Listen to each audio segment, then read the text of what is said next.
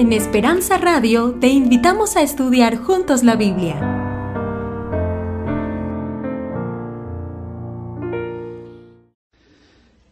Padre amado, antes de abrir la Biblia, queremos tener la seguridad que tu Espíritu Santo, Maestro por excelencia, se va a mover entre nosotros haciendo el trabajo que sabe hacer, preparando la mente, preparando el corazón, para que tu palabra en nuestra vida produzca frutos para vida eterna.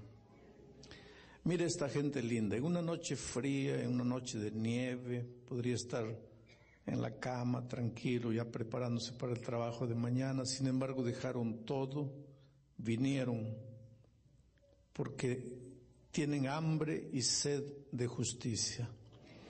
Y tú has prometido en tu palabra que el que viene a ti jamás vuelve de manos vacías. El que viene a ti con sinceridad nunca es rechazado. Esta noche, Señor, manifiéstate en la plenitud de tu poder y haz maravillas en medio de tu pueblo. Sana las heridas. Dale fuerza a cada uno para enfrentar las luchas de la vida. Que esta semana sea una semana de victorias. En medio de las dificultades que todos enfrentan, que vayan en el nombre de tu poder. Abre tú el mar rojo de sus vidas. Saca agua de la roca. Haz maravillas por ellos. Han creído en ti, han venido aquí. Llévalos de vuelta para la casa con esperanza en el corazón. En el nombre de Jesús. Amén. Queridos, la iglesia está linda. Sabes que predicar es una experiencia fascinante porque el predicador antes de predicar a los otros ya se predicó a sí mismo. Quiere decir, en el momento de preparar el mensaje, el mensaje le hace mucho bien al propio predicador. Y yo tenía un gran profesor de predicación cuando era muchacho. Y él me decía, jamás te atrevas a predicar algo que no te ha hecho bien a ti mismo. Y él me dijo, mira, si cuando estás preparando el sermón no te emocionaste, el sermón no respondió tus inquietudes, tus preguntas, el sermón no trajo luz a tu vida, entonces ¿para qué lo vas a predicar? Si no te ayudó a ti, ¿a quién le va a ayudar? Y sabes que ese consejo me sirvió mucho a lo largo de mi vida.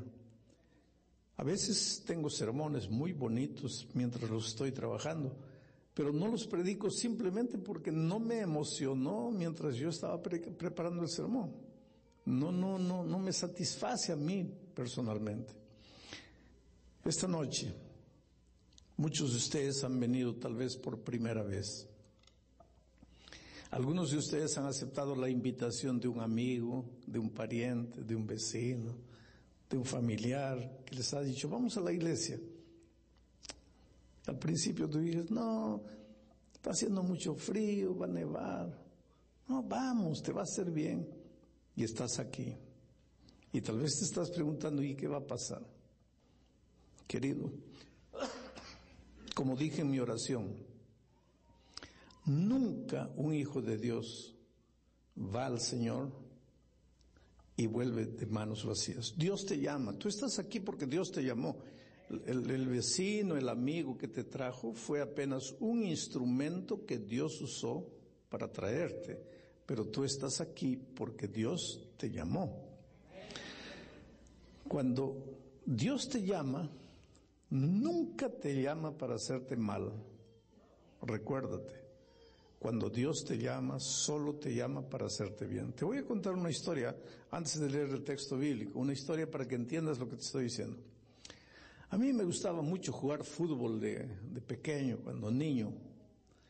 Y yo vivía en una ciudad bien pequeñita, una ciudad pobre, en medio de gente pobre. Y no teníamos pelota. Entonces nos hacíamos la pelota con bastante papel, apretábamos el papel, metíamos en una media vieja y cosíamos. Solo que una, una pelota de media duraba cinco minutos. Entonces para un partido había que hacerse unas 10, 15 pelotas para que aguante todo el partido. Y yo un día estaba preocupado haciendo la pelota porque en la tarde tendríamos un partido, concentrado, y eran bastantes pelotas, entonces lo más rápido que pude y me pinchaba el, dedo y salía sangre y, y, no importa porque lo que me animaba era que íbamos a jugar en la tarde. Y cuando estoy concentrado en mi trabajo, de repente escucho a mi padre, Alejandro, y eso me incomodó porque yo pensé, yo estoy aquí concentrado haciendo mi trabajo y ¿para qué me llama? Y seguí trabajando. Alejandro, pero ¿qué quiere? En mi corazón, pensando, ¿qué quiere? ¿Para qué me insiste? ¿Para qué llama? Y seguí trabajando. Alejandro, y cuando mi padre llamaba por tercera vez, era mejor correr. Y bueno, de mala gana dejé la pelota ya. No le dije así, porque antiguamente los hijos respetábamos demasiado al padre. Hoy día a veces los muchachos ya enfrentan al papá, pero antes no era así, con todo respeto, pero en mi corazón estaba bravo yo. Lo único que me faltó decir, ¿qué quieres? Pero no, no, dije, llegué, entro a la sala y veo a mi padre con una pelota de cuero nuevecita en la mano. Y me alegré. Y fui corriendo y, él agarró la pelota y me dice, no, yo no debería darte la pelota. Yo voy con todo cariño, haciendo sacrificio, un dinero que no tengo, voy, compro la pelota, te llamo y no vienes. Tuve que llamarte tres veces. Pero después me dio la pelota y me dijo algo que nunca me olvidé en la vida. Me dijo así, hijo, cuando el papá te llama, solo te llama para hacerte bien. Entonces cuando el papá te llama, ve corriendo, porque él solo te llama para hacerte bien. Nunca olvidé en la vida. Entonces cuando esta tarde, esta mañana, ayer, alguien se acercó de ti y te dijo, vamos a la iglesia, ese que te invitó era apenas un instrumento, pero quien te estaba llamando era tu Padre. Y qué bueno que viniste. Qué bueno que viniste, porque a veces tú estás ocupado preparando tu pelota de trapo, pero Dios tiene para ti una pelota de cuero. Tú piensas que porque una hora te quedas trabajando vas a ganar dinero. Cuando si tú le das esa hora a Dios, Dios puede hacer maravillas en tu vida. Esta noche vamos a hablar del poder del Evangelio. Vamos a abrir la Biblia. Romanos capítulo 1, versículo 16. Dice así, porque no me avergüenzo del Evangelio porque es poder de Dios para salvación a todo aquel que cree, al judío primeramente y también al griego. Hay varios pensamientos interesantes en este texto. Voy a leer de nuevo el versículo. Romanos 1, capítulo 1, versículo 16. Dice así, porque no me avergüenzo del Evangelio, porque es poder de Dios para salvación a todo aquel que cree, al judío primeramente y también al griego. Dice que el poder, el Evangelio es poder de Dios para salvación a todo aquel que cree, al judío, al griego, al mexicano, al salvadoreño, al guatemalteco, al brasileño, al americano, al chino, al ruso, al alemán. El mes, que viene voy a predicar en Rusia. El Evangelio es poder de salvación al que cree, no importa el país de donde venga, al rico, al pobre, al existencialista, al hombre, a la mujer, al niño, al joven, al viejo. El Evangelio es poder de Dios, pero no para todos sino para el que cree. Y si tú crees, ahí sí no importa lo que tú seas, chino, si tienes pies, si tienes brazos, si tienes dinero, si tienes casa, si no tienes, pero si crees. Ahora, si no crees, ahí el poder del Evangelio. El poder del Evangelio no tiene bandera.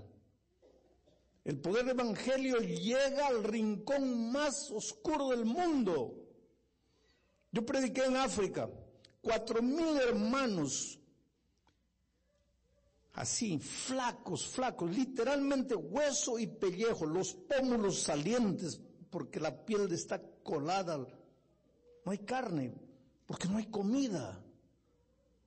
Y esos hermanos habían andado dos, tres días a pie por el desierto para llegar al lugar de reunión para escuchar el Evangelio. Pies gruesos, cuero, no piel, cuero en el pie, porque no usan zapato. Cuero, partido, y ni sangre sale, porque creo que ni sangre ya tienen. Pobreza, ¿tú sabes cuál es la diferencia entre el pobre y el miserable? El pobre no puede comprar un carro, no puede comprar una casa, pero el miserable no puede comprar comida. Tú te quejas porque no puedes comprar un carro, pero esa gente se queja porque no puede comprar comida. Pero ahí están, escuchando las buenas nuevas del Evangelio. Aquella experiencia en África fue impresionante, ¿sabes? Yo pensé, ¿qué voy a predicar para esta gente que parece permanentemente triste, que no tiene nada, explotada, viviendo aquí en el desierto donde no hay agua, no hay comida, no hay nada? Y prediqué un mensaje sobre la tierra nueva. Tú sabes que la Biblia habla de maravillas, el, hogar que Jesús nos, nos está preparando, cosa que ojo no vio. Mira, tú quieres saber cómo va a ser el cielo. Cierra tus ojos, imagina la cosa más bonita, más bonita de la más bonita, una casa, una mansión con techo de oro, con piscina térmica. Imagina lo que quieras. La Biblia dice, eso no es nada comparado con lo que te espera, porque lo que te espera es cosa que ojo no vio, oído no oyó, ni ha subido en el pensamiento del hombre. Mira qué cosa linda. Yo les prediqué eso a ellos. Y cuando estaba predicando, ya llegando al final de mi mensaje, de repente un hermano así, espontáneamente comenzó a cantar en el mundo feliz más allá. ¿Se, acuerdan de ese himno? En el mundo feliz. Y de repente otro comenzó a cantar, y de repente otro allá, y de repente otro. Y de repente los cuatro mil hermanos comenzaron a cantar, y cuando cantaron el coro, en el mundo feliz, yo no pude aguantar la emoción. Tú sabes que esa gente, esa gente en esta tierra, nunca tendrá una casa, nunca tendrá un carro, nunca tendrá un terno nuevo. Los cuatro ternos que llevé los dejé allá. Nunca tendrá nada. Solo tendrán esperanza. Y viven de la esperanza. Y el Evangelio llega para ellos, llevándoles esperanza. Pero prediqué en Suiza, pura gente rica, gente millonaria, gente que tiene un carro para cada miembro de la familia. Nada de comparación con los de, allá del otro lado. Pero esa es gente vacía, porque cuando llega la noche no pueden dormir, no tienen paz en el corazón, tienen miedo de quedarse pobres, tienen miedo de perder todo tienen miedo del cáncer, tienen miedo de la muerte. Y pensé en mi corazón, ¿y qué les voy a predicar a estos? Y a ellos les prediqué la, la seguridad que Jesús trae a la vida. Como cuando Jesús entra a tu corazón, los problemas no desaparecen, pero el miedo desaparece y tú enfrentas las luchas de la vida en nombre de Jesucristo. Y cómo llega la noche y después de conversar con Dios te acuestas y duermes en paz. Y de repente los ojos de esas personas brillaban de emoción. A ellos les sobra comida, pero les falta paz. Y el Evangelio les sirve al pobre y le sirve al rico. Yo prediqué en Japón y el pastor me dice, pastor, aquí no haga un llamado. ¿Sabes lo que es un llamado? Al final de mi mensaje, yo te voy a decir, ¿quieres aceptar a Jesús? Levántate, ven aquí adelante. Y siempre hago eso porque mi, mi misión como predicador no es solo presentar el mensaje. Mi misión como predicador es hacer que tú abras el corazón al mensaje de Jesucristo y te apoderes de ese mensaje, porque solo cuando te apoderas del, Evangelio, el, el, Evangelio tiene poder en tu vida. Pero el pastor me dice, aquí en Japón no, no hacemos llamado, porque aquí la gente no trabaja por emoción. Le dije, está bien, si tú no quieres que haga llamado, yo vine a ayudarte, no voy a hacer. Había unos cinco mil japoneses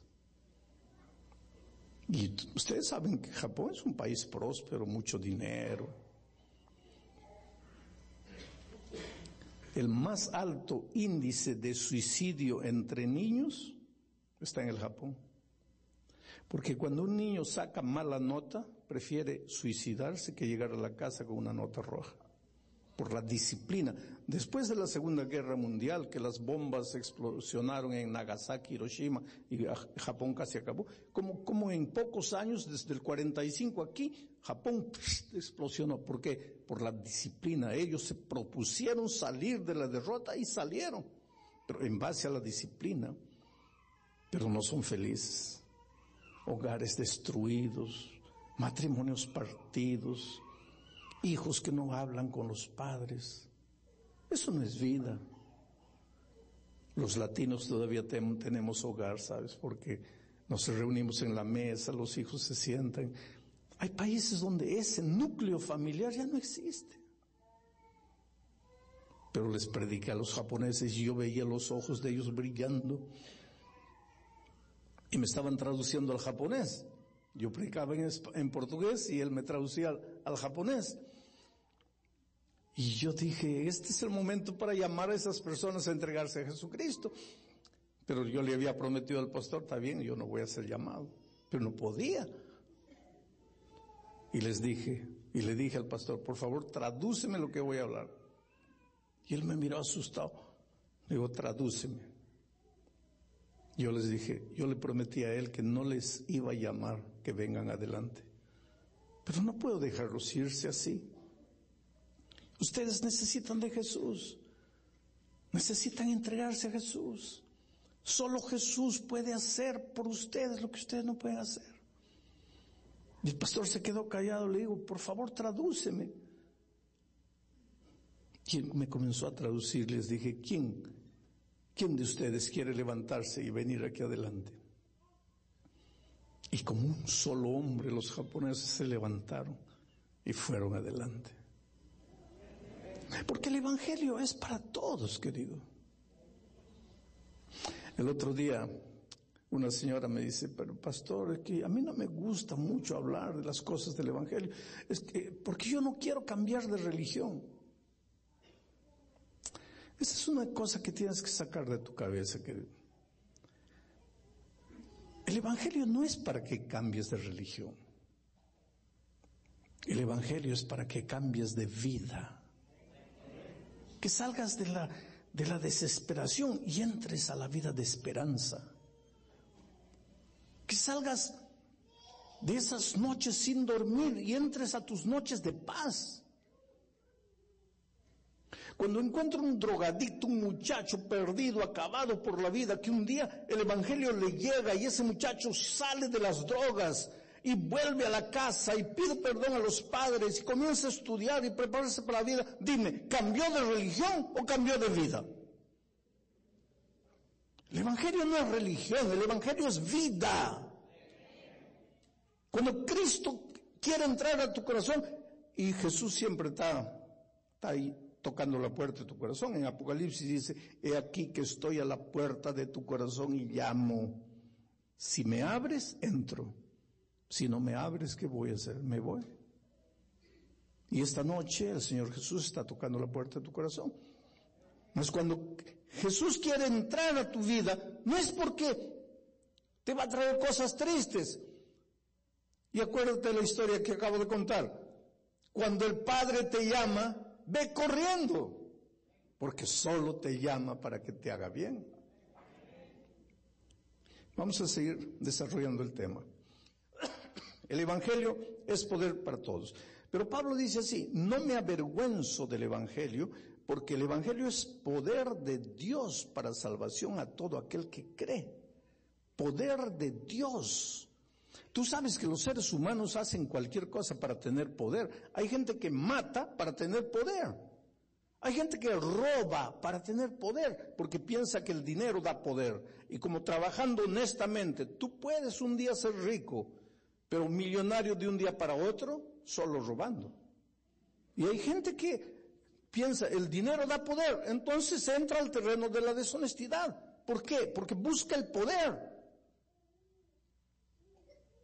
El, ser humano es capaz de hacer cualquier cosa por causa del poder. ¿Acaso en la fábrica donde trabajas, en la oficina donde trabajas, a veces no hay compañeros que quieren subir y para subir comienzan a hablar mal de ti, a jalarte el tapete, a, adular al jefe? ¿Por qué? Quieren poder. Porque todos necesitan poder. Nosotros también queremos, no quisieras poder encontrar un buen empleo. No quisieras poder salvar tu matrimonio. No quisieras poder sacar a tu hijo de la bebida, de, la de las drogas, de la miseria. No quisieras poder vencer un vicio, un hábito que está destruyendo tu vida. ¿Quién no quiere poder? Ahora viene Pablo y dice, el Evangelio es poder. Poder. Pero para que el Evangelio sea poder en tu vida, para que el poder, el, Evangelio haga maravillas en tu vida, necesitas hacer dos cosas de acuerdo a Pablo. Primero, no te avergüences del Evangelio. No sientas vergüenza del Evangelio. Porque si tú tienes vergüenza del Evangelio, el Evangelio no será poder para ti. Y segundo, el Evangelio es poder para los que creen. Tienes que creer. Porque si no crees, el Evangelio no funciona en tu vida. El Evangelio no tiene banderas. Esta noche, el Evangelio puede hacer maravillas en tu vida. Tú no tienes idea de lo que el Evangelio puede hacer en tu vida. Pero dos cosas. Primero, no te avergüences. Segundo, cree. Ahora, ¿por qué Pablo dijo yo no me avergüenzo del Evangelio? Porque cuando Pablo escribió la carta a los romanos, en el imperio romano había por lo menos 5 millones de esclavos, porque en esos tiempos los países vivían en guerra. Cuando un país conquistaba otro, se traía a todos los hombres del país derrotado como esclavos. Los países, esa era la cultura de esos tiempos. No había ONU para estar apaciguando a las naciones, no, no había nada. La nación más fuerte vencía a la otra y todos los otros eran esclavos. Había muchos esclavos. En esos tiempos el imperio romano dominaba el mundo conocido. Muchos esclavos. Y tú sabes que cuando Jesús comenzó su ministerio, y Lucas 4, 16 explica eso, cuando Jesús comenzó su ministerio, Él dijo así, el Espíritu de Dios me ha ungido para, ¿para qué? para predicar libertad a los cautivos. El Evangelio es libertad. Jesús dice, el Espíritu de Dios me ha ungido para predicar libertad a los cautivos. El Evangelio es libertad. Si estás esclavizado por algún vicio, por algún hábito del cual no puedes salir, perdóname, pero todavía no conoces el Evangelio. Porque Evangelio no combina con esclavitud. Y si estás esclavo de alguna cosa y quieres romper las cadenas que te esclavizan, Tienes que creer en el Evangelio, porque el Evangelio es libertad. Te liberta del temor, te liberta del preconcepto, te liberta de los hábitos nocivos. No hay vicio en tu vida que no puedas derrotar. Yo estaba predicando en Belén do Pará, allá en el norte del Brasil, hablando del poder del Evangelio, hablando de lo que Jesús hizo, dejó todo y vino a la tierra porque te ama. Y un ancianito de unos 90 años, que había fumado casi toda su vida desde los 15 años y fumaba cuatro cajetillas de cigarrillo por día. ¿Y cómo vivió hasta los 90? No entiendo. Pero a veces la vida es así. Nunca fumas y mueres de cáncer pulmonar a los 13 años, a los 30 años. Y el otro fuma toda su vida, a los 90 años está vivo. Pero el Evangelio lo tocó esa noche. Y se levantó y dio un grito y metió la mano al bolsillo y sacó la cajetilla de cigarros y la tiró al suelo y la comenzó a pisotear. Y dice en el nombre de Jesucristo, nunca más. Y comenzaba a pisotear la cajetilla de cigarros. Y al final de la semana yo le pregunté, ¿y ahí? Me dice, pastor, nunca más. Porque el Evangelio es poder. Yo encuentro gente que me dice así, yo me entregaría a Jesús, pero mi problema es la bebida. Oh querido, para ti el problema es la bebida, para el poder del Evangelio no. Y tú dices así, yo, pero yo no me explico cómo podré vivir sin una cerveza. Pero acepta el Evangelio para que veas. Y el Evangelio va a hacer en tu vida cosas que tú no, no, no sabes. ¿Y por qué el Evangelio te va a librar de la borrachera, del alcoholismo? Porque ese dinero que estás gastando en una tontería que solo te enferma, ahora vas a usar para tu familia en cosas que valen. Y Dios te ama. Por eso el Evangelio llega a tu vida. El Evangelio nunca te va a libertar de las cosas buenas. Al contrario, va a incentivar eso en ti. Pero te va a libertar de las cosas malas, de las cosas que te perjudican, que destruyen tu vida. Entonces, cuando Jesús llegó predicando el Evangelio, en los días de Roma, dime, ¿quiénes fueron los primeros que aceptaron el cristianismo? A ver, piensa un poco, ¿quiénes? ¿Ah? Si había cinco millones de esclavos en el imperio romano, y ahora aparece Jesús predicando que ha llegado para traer libertad a los cautivos, dime, ¿quiénes fueron los primeros que aceptaron el Evangelio? Los esclavos. Tú sabes que las, las iglesias primitivas, las iglesias primeras del cristianismo, eran iglesias de esclavos. Y algunos judíos que se convertían, pero en su mayoría esclavos.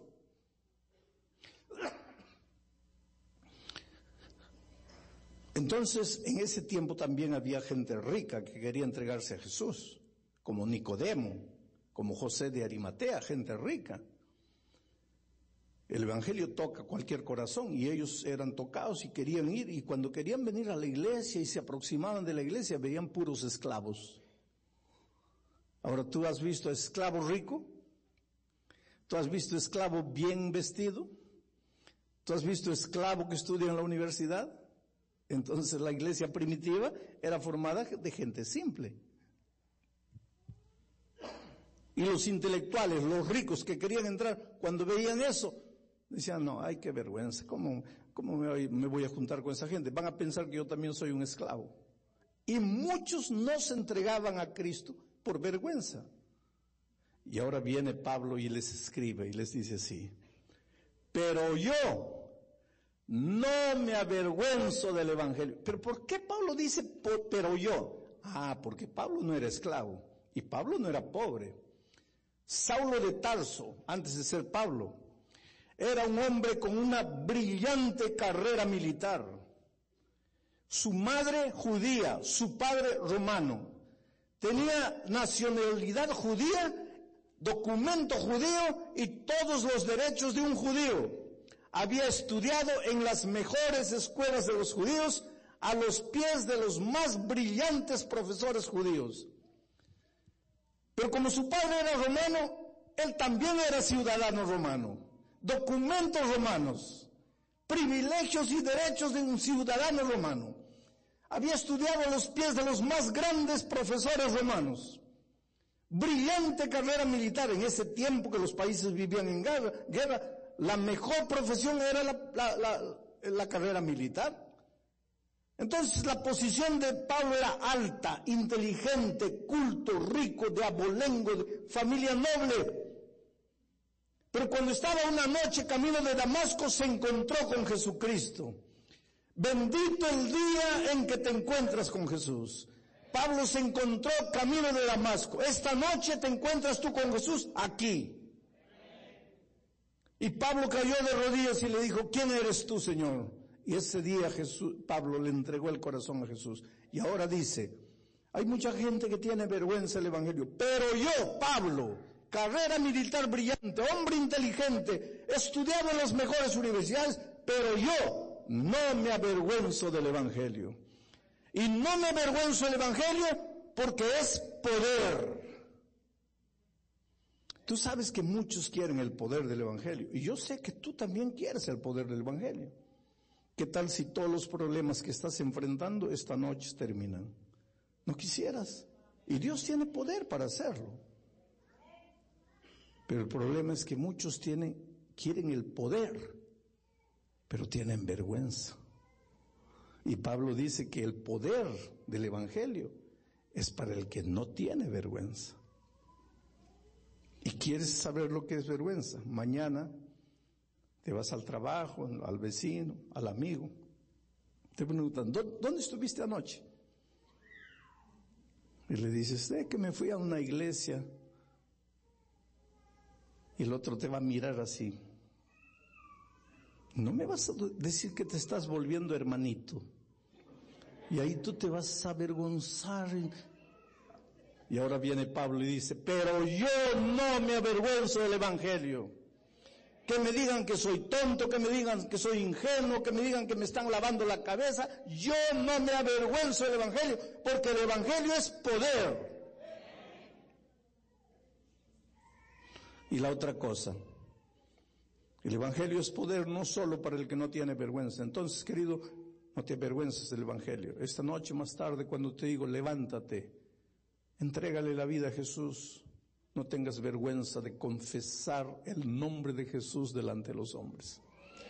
Porque hay gente que me dice así, a veces yo estoy saliendo ya dice, pastor, yo no me levanté porque me dio pena. Y lo que Pablo está diciendo aquí, que es que el Evangelio es poder para el que no tiene pena del Evangelio, para el que no se avergüenza del Evangelio. Pues querido, avergüénzate de andar en los caminos del pecado, pero no de entregarle la vida a Jesús. Sí, pero ¿qué dirán? ¿Pero qué dirán quién? Entrégate a Jesús, necesitas de Jesús. Y necesitas creer también, porque al que cree, todo es posible.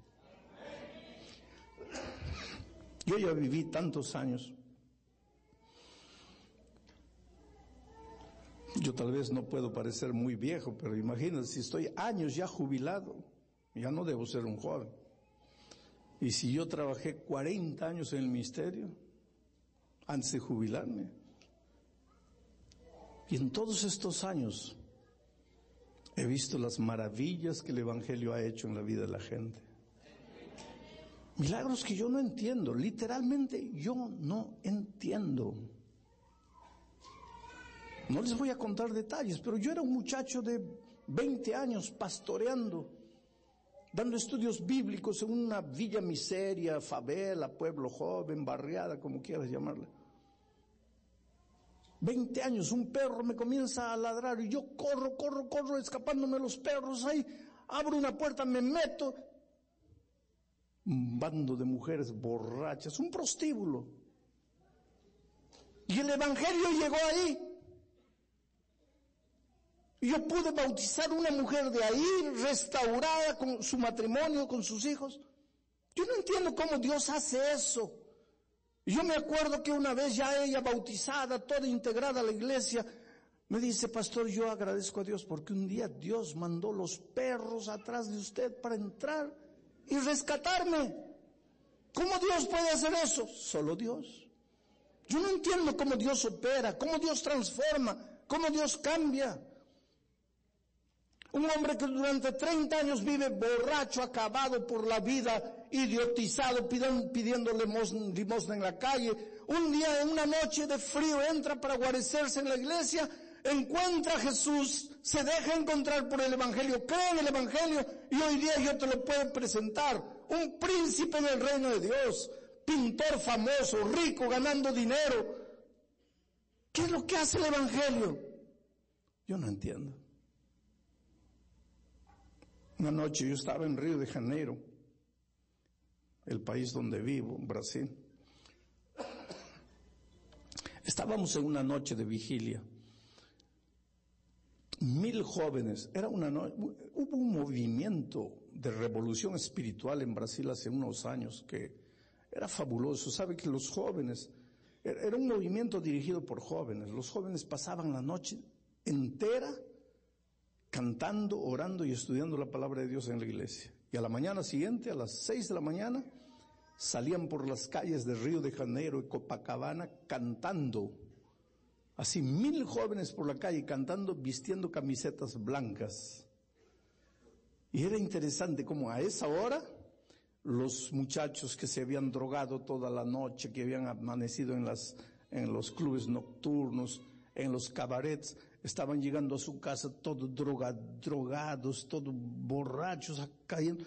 Y la juventud adventista, después de haber cantado toda la noche, salía cantando. Era impresionante. Y mucha gente abría las ventanas cuando escuchaban la música en la calle y veían a esos jóvenes cantando y los invitaban y los muchachos subían a las casas y oraban con las familias. Fue un movimiento tremendo. Yo estaba una noche de esas, en una noche de esas vigilias, y debería ser más o menos una de la mañana, nos estábamos dividiendo de dos en dos para orar. Y una señora levantó la mano y dice, pastor, yo quisiera hacer un pedido de oración. Y vino aquí adelante y dice, jóvenes, yo he venido, yo sé que esta es una reunión de jóvenes, pero yo he venido porque quiero pedirles que ustedes oren por mi hijo. Y comenzó a llorar, dice, mi hijo nació y creció en la iglesia. Mi hijo fue del club de conquistadores. Para los amigos que han venido por primera vez, esos que están vistiendo ahí uniforme, son conquistadores. Es un, trabajo de la iglesia también.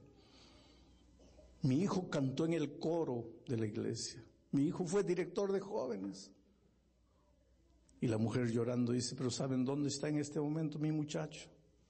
Está vestido de mujer en las calles de Copacabana prostituyéndose, vendiendo su cuerpo para poder sobrevivir.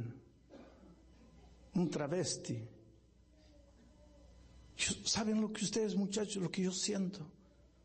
Yo quisiera ver a mi hijo aquí, cantando, orando con ustedes. Mire dónde está mi hijo. Ya no sé qué hacer, ya he llorado, ya he clamado, ya he suplicado y he venido esta noche para pedirles que ustedes oren por mi hijo. nos dividimos en grupos de dos. Yo fui a orar con un muchacho aquí al lado. La oración de ese muchacho me impresionó, ¿sabes? Yo oré primero, después comenzó a orar, pero la oración de él fue una oración extraña, porque dijo así, Señor, ¿escuchaste lo que esa madre pidió? Su hijo está prostituyéndose, vestido de mujer en las calles de Copacabana en este momento. Oh Señor, yo te suplico, ve y trae a ese muchacho. Pero no te estoy diciendo tráelo un día, tráelo el próximo año, el próximo mes. Te estoy diciendo, Señor, ve y tráelo ahora. En este momento, ve y tráelo. Y yo en mi corazón pensé, pero qué atrevido este muchacho, ¿cómo le va a pedir una cosa de esas así, dándole orden a Dios? Y como si él hubiera escuchado mi oración, o, lo que yo pensé, él siguió orando y dice, Señor, tal vez tú piensas que yo estoy siendo atrevido, pero no. Yo estoy creyendo en tu evangelio. El evangelio no es poder, pues Señor, muestra tu poder. Ve y trae a ese muchacho. Y dijo así, ¿qué?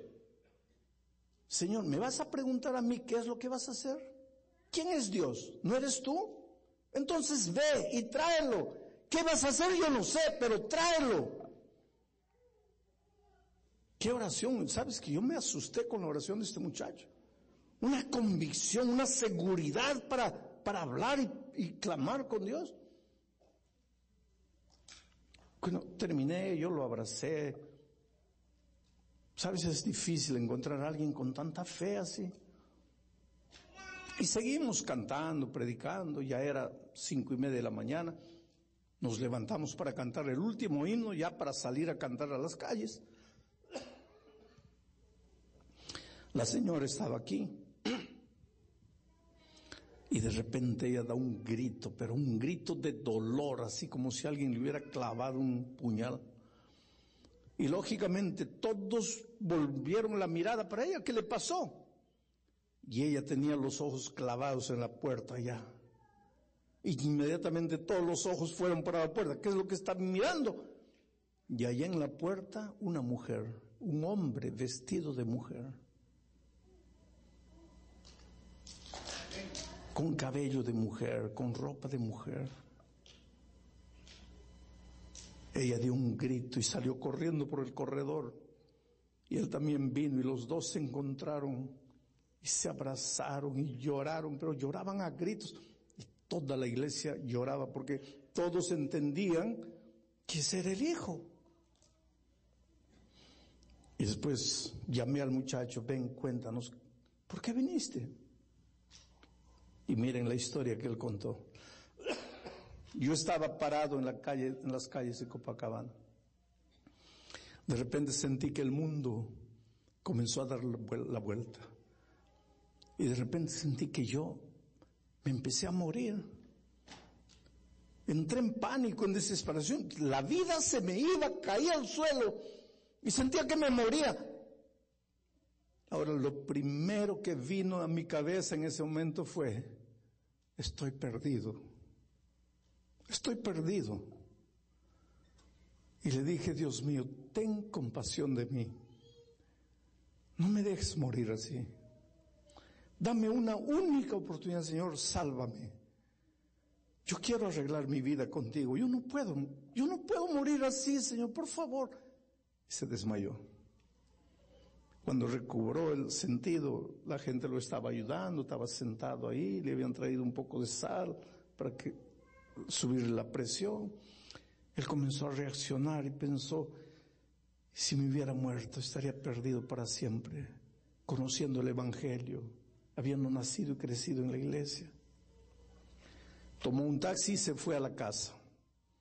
La mamá no estaba en el cuarto. Fue al dormitorio del hermano.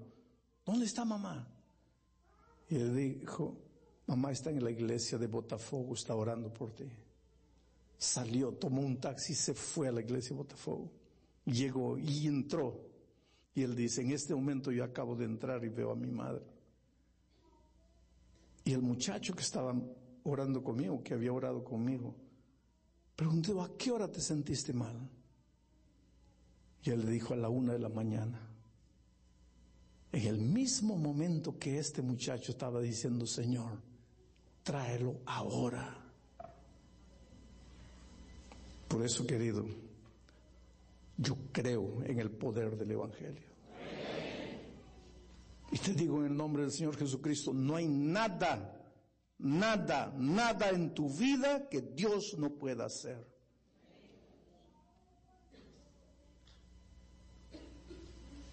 Pero si no tienes vergüenza del Evangelio y si crees en el Evangelio, ven a Jesucristo, tráele tu vida como estás. Tráele tus derrotas, tus fracasos, tráele tus promesas no cumplidas, Tráele tus deudas, tu desempleo, tus confusiones, tus traumas, tus complejos. Ven a Jesús como estás. Si hay basura en tu vida, ven a Jesús. Si hay virtudes en tu vida, tráelas a Jesús.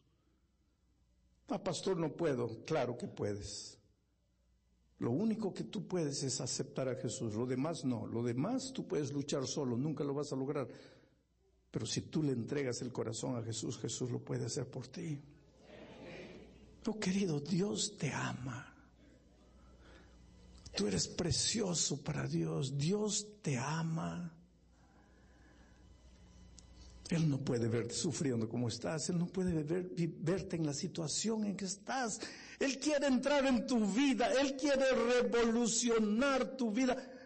Pero no puede hacerlo si tú no le abres el corazón. Tú tienes que decirle, Señor, yo te acepto. Y es por eso que te voy a hacer una invitación esta noche. Esta invitación no es para los miembros bautizados de la iglesia, porque ustedes un día ya se levantaron, ya fueron adelante, ya le entregaron la vida a Cristo. Esta invitación, querido, es para ti, que has aceptado la invitación de un amigo, de un vecino, de un pariente y has venido esta noche. Para ti que estás conociendo el Evangelio, para ti que estás conociendo la palabra de Dios. ¿Sabes lo que te voy a pedir? Voy a pedir a Marilis que venga para cantar. Porque mientras ella canta, ¿sabes lo que te voy a pedir? Que si quieres decirle, Señor, yo creo en ti. Yo creo que tú puedes hacer por mí lo que yo no puedo. Si quieres decirle eso a Jesús, te voy a pedir que en el nombre del Señor Jesucristo te levantes y vengas aquí adelante. ¿Quién es la primera persona que quisiera levantarse esta noche y venir aquí?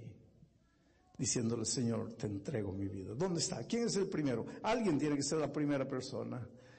¿Dónde estás? El Espíritu de Dios se está moviendo y está trabajando en tu corazón.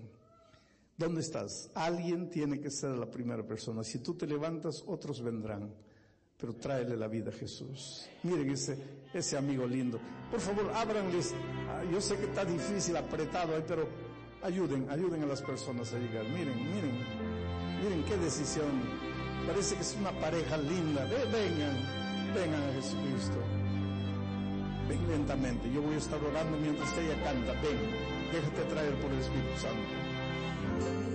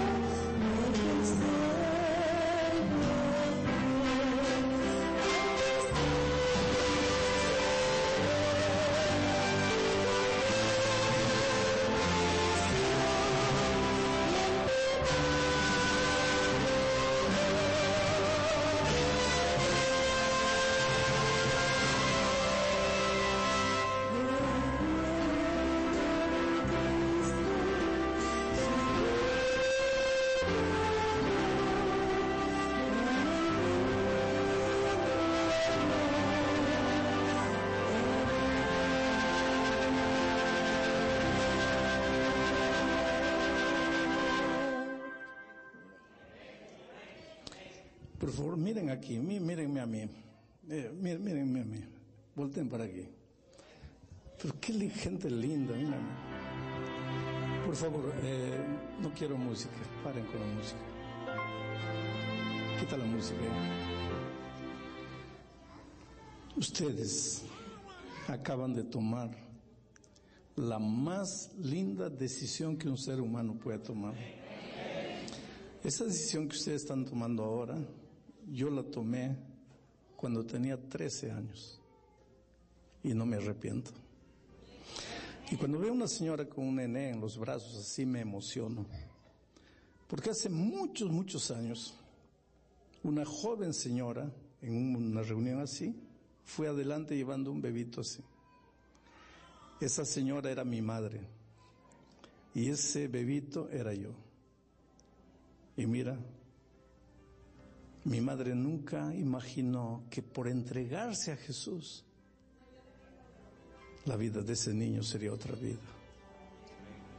Qué cosa maravillosa, ¿no es cierto? Esta misma semana, acuérdense cuando sucede, acuérdense lo que estoy diciendo. Esta misma semana, Dios va a hacer maravillas en la vida de ustedes. Ahora, no me preguntes qué es lo que va a hacer, porque yo no sé. Pero cuando suceda, acuérdate de lo que te estoy diciendo. Porque Dios es Dios. Y tú no has tenido vergüenza de levantarte y venir. Y has creído. Y Pablo dice, yo no me avergüenzo del Evangelio porque es poder de Dios para todo aquel que cree. Voy a orar por ustedes. Vamos a orar. Padre querido, toca la vida de estas personas. Mira esta niña emocionada aquí, Señor, tócala con tu mano poderosa a cada una de estas personas, jóvenes, adultos, niños, han creído en tu palabra y han venido. Señor, haz maravillas por ellos. En este momento abre las ventanas de los cielos y haz llover bendiciones sobre ellos. Que la lluvia moje la tierra de sus vidas. Bendiciones en la vida profesional, en la vida familiar, en la vida financiera. Que el dinero que tienen se multiplique si están atollados en deudas, sácalos del pozo de las deudas. Dale sabiduría para organizar la vida. Y ahora en la vida cristiana, ayúdalos a crecer en Cristo, Señor. Tú eres grande, tú eres poderoso, para ti nada es imposible. Y ellos han creído en tu palabra. Guárdalos en tu amor, en el nombre de Jesús. Amén.